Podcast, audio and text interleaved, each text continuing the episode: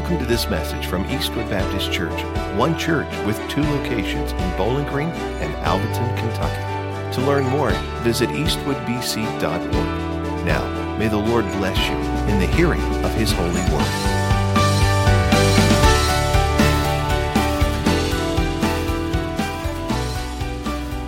Grab your copy of God's Word. Go with me to Philippians chapter 2. And you may say, well, that doesn't sound like a Christmas text, but I want you to understand this morning that it absolutely is. Now, by this time in the Christmas season, we're fully into hearing all of our favorite Christmas songs played on the uh, radio like 24 7, right? I don't know if you're like me, but my family keeps it on Way FM or Christian Family Radio 24 7 this time of year. And uh, some of you freaks, though, you've been listening to Christmas music since like October, okay? Some of y'all are that person, and it's all good. I love it, all right? But one of the standard Christmas songs that you've probably heard a hundred times so far this year is that classic song, The 12 Days of Christmas. Y'all remember that one, don't you? Right? Where true love showers his lady with a ton of gifts 12 drummers drumming, 11 pipers piping, 10 lords a leaping, 9 ladies dancing, 8 maids a milking, 7 swans a swimming, 6 geese a laying. Now I need you guys to help me with the fifth one, right? Let's sing this one together. You ready? Five golden rings. Ready? One, two, three. Five golden rings. Four calling birds, three French hens, two turtle doves, and a partridge in a pear tree. Now, if uh, just assuming that all of those gifts over those 12 days of Christmas that they're not repeatedly given each day, that's 78 total gifts. And the PNC Christmas Price Index, they have some fun every year with that song and they estimate the cost of those gifts in today's money and that answer to that would be somewhere in the neighborhood of around $40,000. I mean, true love must have really loved her. and true love must have been a billionaire or something like that to drop that kind of dough over 12 days because that is a rather costly Christmas. Now, this morning we're beginning a new series called The Weary World Rejoices. And we're going to look at four things over the course of this Christmas season between Sunday mornings and, and special services, uh, the, the uh, four different things that, we, that the weary world rejoices at all right, and in. And today we're going to see that the weary world rejoices in the cost of Christmas, all right? Because as we shift our focus onto the true meaning of Christmas, the true gift of Christmas, we see that this event that we celebrate every year at Christmas was itself very costly. Now, not financially costly, but it was nevertheless costly, right? Jesus Christ paid a heavy price. And so, as we consider that this morning, it's reason, plenty of reason, ample reason for this weary world to rejoice. So here's today's takeaway. Here's the truth that I hope that you'll leave here with. Here's the, the response that I pray will well up in your heart, and it's this Rejoice in the heavy price Jesus paid to bring salvation to the world. Rejoice in the heavy price Jesus paid to bring salvation to the world. And the book of Philippians here helps us to understand that cost. He helps us to count the cost. The Apostle Paul, of course, uh, uh, speaking and writing uh, and teaching under the inspiration of the Holy Spirit. So, this is the Word of God to us through the Apostle Paul. So, I want to invite you to stand to honor the reading of the Word of God this morning. Philippians chapter 2, we're going to begin in the fifth verse. God's word tells us about, uh, this about the cost of Christmas. Have this mind among yourselves, which is yours in Christ Jesus, who, though he was in the form of God, did not count equality with God a thing to be grasped, but emptied himself by taking the form of a servant, being born in the likeness of men, and being found in human form, he humbled himself by becoming obedient to the point of death, even death on a cross. Therefore, God has highly exalted him and bestowed on him the name that is above every name, so that at the name of Jesus every knee should bow in heaven and on earth and under the earth, and every tongue confess that Jesus Christ is Lord to the glory of God the Father. Thus ends the reading of the Word of God this morning. Let's ask God to help us. Father, we need your help today, God. We obviously we've read the text.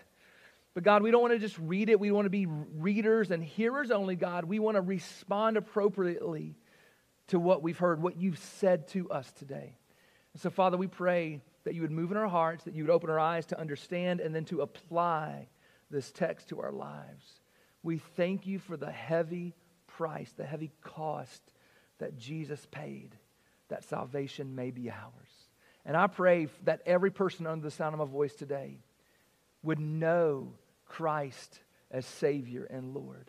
It's in Jesus' name we pray. And all God's people said, Amen and amen. So go ahead and grab your seat there.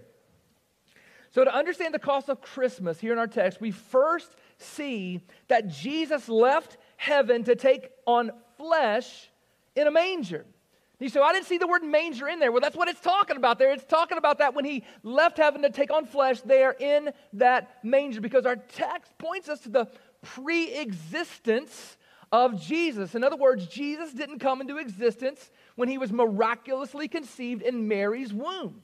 He's always been. He's the eternal God the Son. The text here says that he was in the form of God. Now, that may be a little bit confusing to us because when we hear that someone's in the form of something, it's almost like, well, they're kind of pretending to be something. They're kind of acting like there's something and, or, and, and not really that thing. But that's not what the word form means in the Greek.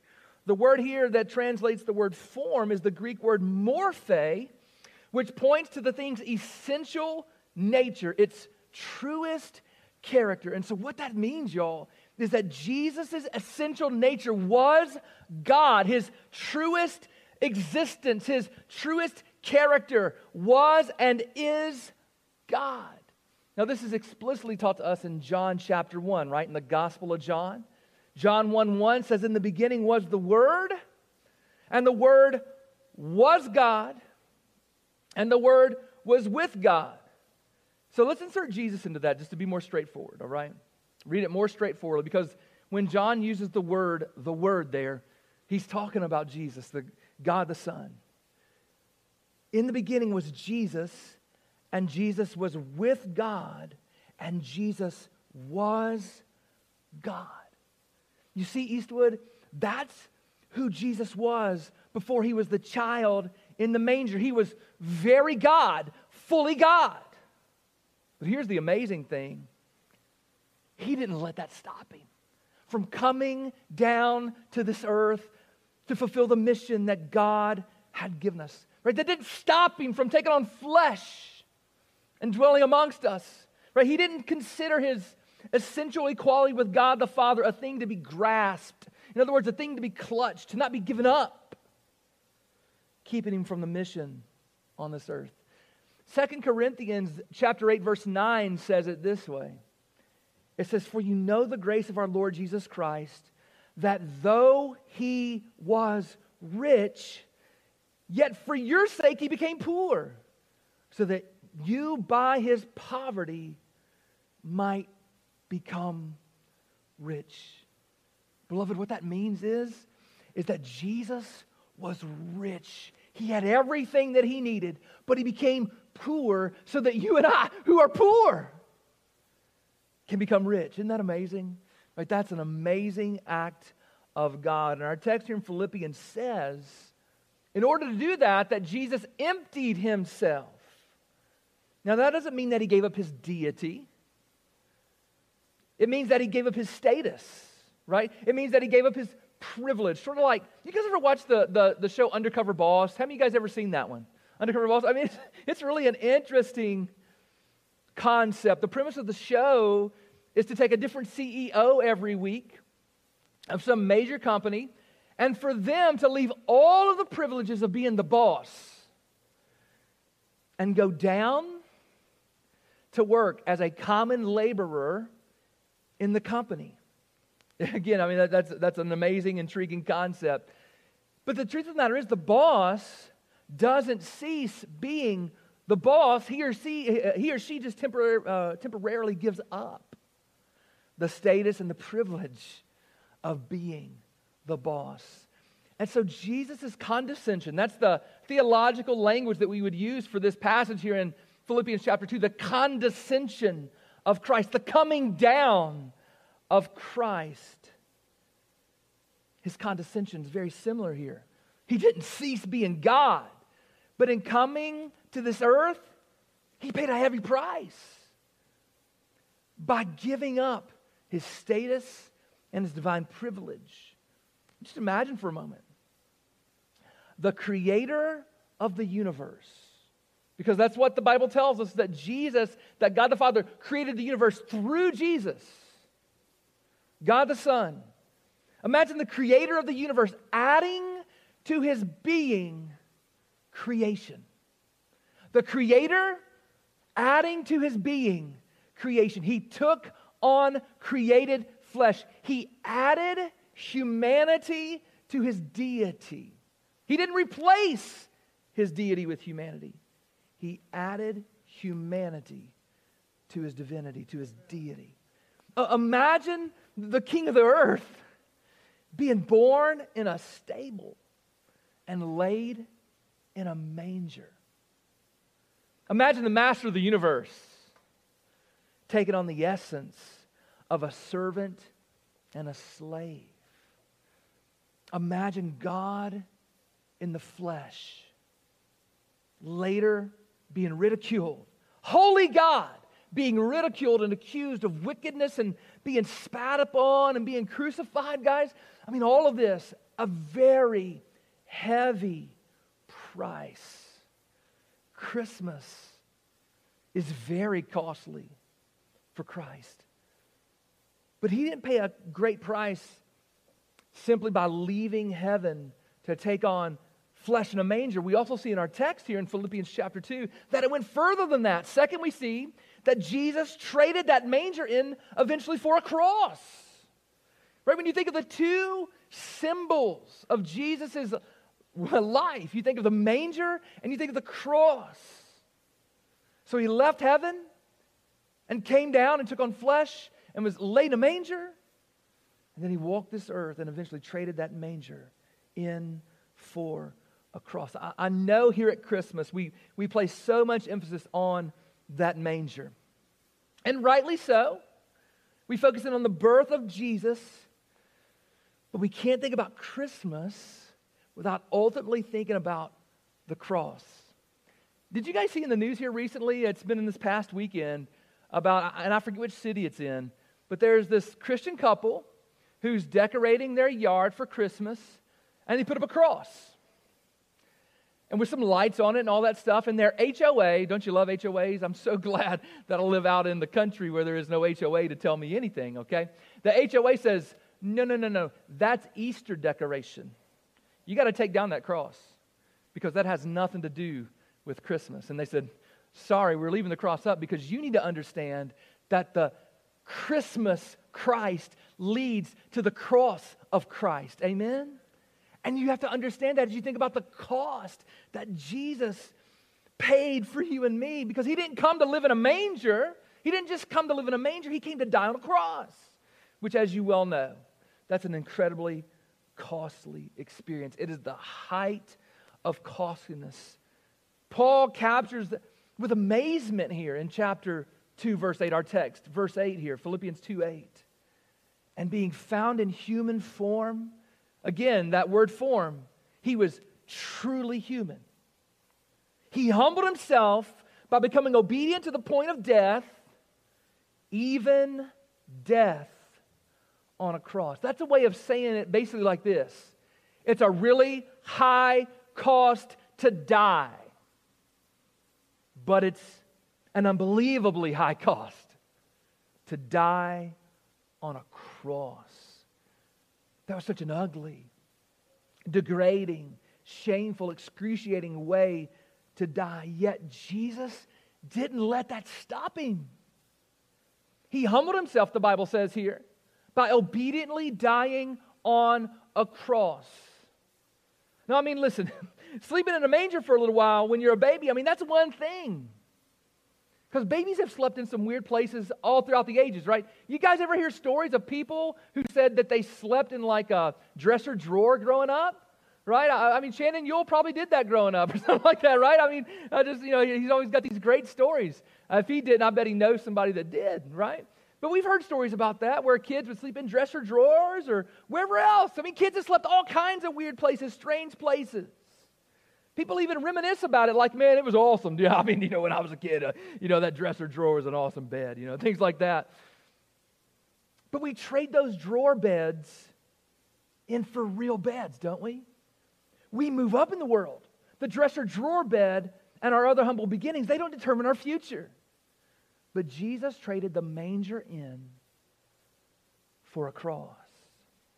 In his condescension to the manger, he condescended further to the cross. We typically move on up, but Jesus moved further down. He basically went from heaven before the manger to hell on that cross. You see, while on the cross, while it's painful and while it's shameful, the mental anguish, the, uh, the physical anguish, it didn't compare and doesn't compare to the spiritual anguish that Jesus experienced there on that cross. Do you remember that? Where he screamed out, My God, my God, why have you forsaken me? In that moment, the wrath of God for our sin, not his sin, our sin. Every person who believed believe on him was put on him. The wrath of God was poured out on that sin. And in that moment, he bore the weight and the penalty and was smitten and forsaken by the Father. Man, you talk about a high cost. Jesus left heaven to take on flesh in the manger and then traded in that manger for a cross, an incredibly high price to pay. But some of you are thinking this morning, like, I thought you said we are supposed to rejoice in this. Man, this, this sounds like a tragedy. I mean, this is a story where like it just keeps going down and down and down. My wife and I watched this movie several years ago. Um, it was a Will Smith movie. And man, it was the saddest movie you've ever seen. And we were just weeping, like, man, this is the worst movie we've ever seen. It's just, it's heartbreaking. It's good, but it's heartbreaking. And it does sound like a tragedy unless you understand the rest of Philippians 2. Right? I don't think I want to rejoice, I want to cry. What's there to rejoice about? Well, I'm glad you asked. You see, our passage doesn't end in verse 8, it goes through verse 11. Look at 9 through 11. Therefore, God has highly exalted Jesus and bestowed on him the name that is above every name, so that at the name of Jesus every knee should bow in heaven and on earth and under the earth, and every tongue confess that Jesus Christ is Lord to the glory of God the Father. You see, what that means is that the manger of the cross is not a tragedy, but a redemption story, a victory story, an overcoming story. Yeah, it's a great, uh, it's a great price to pay, but through that great sacrifice, a great multitude of people, all who will confess the name of Jesus, will confess that Jesus is Lord, will be saved, right? Jesus paid that great price so that you and I, we don't have to. Because when we come to rejoice here at Christmas, we realize that salvation is not free. It's not free. It's just free to us because Jesus paid it all. And so the gospel invitation from the prophet Isaiah goes forth to us today. Isaiah 55 1 Come. Everyone who thirsts, come to the waters. And he who has no money, come, buy and eat. Come, buy wine and, and milk without money and without price. What this pre gospel, in some sense, is saying to us here in Isaiah 55 is it's already been paid for, it's free to you. Everything that your soul needs has been paid for by Jesus and is provided to you as a gift. And some of you this morning, you need to receive that gift. Some of you have come into the room this morning, you've never confessed that Jesus is your Lord and Savior. You never have. You have never bowed the knee, as it says here in our text. You've never confessed that Jesus Christ is Lord. You've never turned from sin and trusted in the work of Jesus. You've never received the gift that He has so graciously and generously and at great personal cost is offering to you today. And today, man, I pray it's the day you reject no more. Today is the day I pray that you'll turn from sin and you'll trust in Jesus. Today, I pray, is the day of salvation for you. So here's my final prayer as the praise team comes back up. May you freely receive the gift paid in full for you by Jesus. And for those of you who already have, may you rejoice with all your might.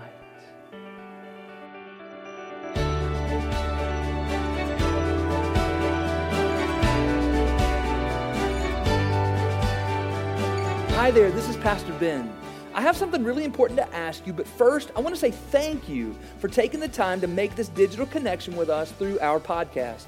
I hope the message you just listened to was a blessing, but an even greater blessing than this digital connection would be for you to connect with us in person this coming Sunday at one of Eastwood's two campuses where we get the joy of living life together in Jesus' name. And now for that really important question, which is the most important question you'll ever answer Where do you stand before God? Now, based on what you've done, the straightforward answer is that you stand guilty and condemned before God. You are a sinner who completely deserves God's wrath forevermore in hell. And I deserve the same thing also. I mean, every person does. Guys, that's terrible news. And even worse is the fact that there's nothing you can do in and of yourself to change that. You need a Savior. But I have good news. God loved the world so much that He sent Jesus to be your Savior. Jesus came and lived the perfect life that you cannot live, and He stood condemned on the cross, dying the death you deserve. And three days later, Jesus was raised from the dead to prove to everybody that he is indeed the Savior of the world. And now Jesus longs to change your standing before God by making a trade with you. He desires to take what you've earned, which is the wrath of God in hell, and to give you in return what he has earned, which is the blessing of God in heaven. When this trade happens, instead of standing guilty and condemned before God, you will stand forgiven and righteous with the promise of everlasting life. So, what must you do to have your standing before God changed? First, admit to God you are a sinner. Second, hate your sins. Turn from them and ask God to forgive you. And finally, turn to Jesus in faith and love, putting your complete hope in Jesus' life, death, and resurrection, and follow him until the day you die. Wherever you are listening to this podcast, Jesus is ready to make this trade with you. And I pray that you would trust in Jesus and be saved. Thank you again for connecting with us, and I hope to see you soon at Eastwood Baptist Church.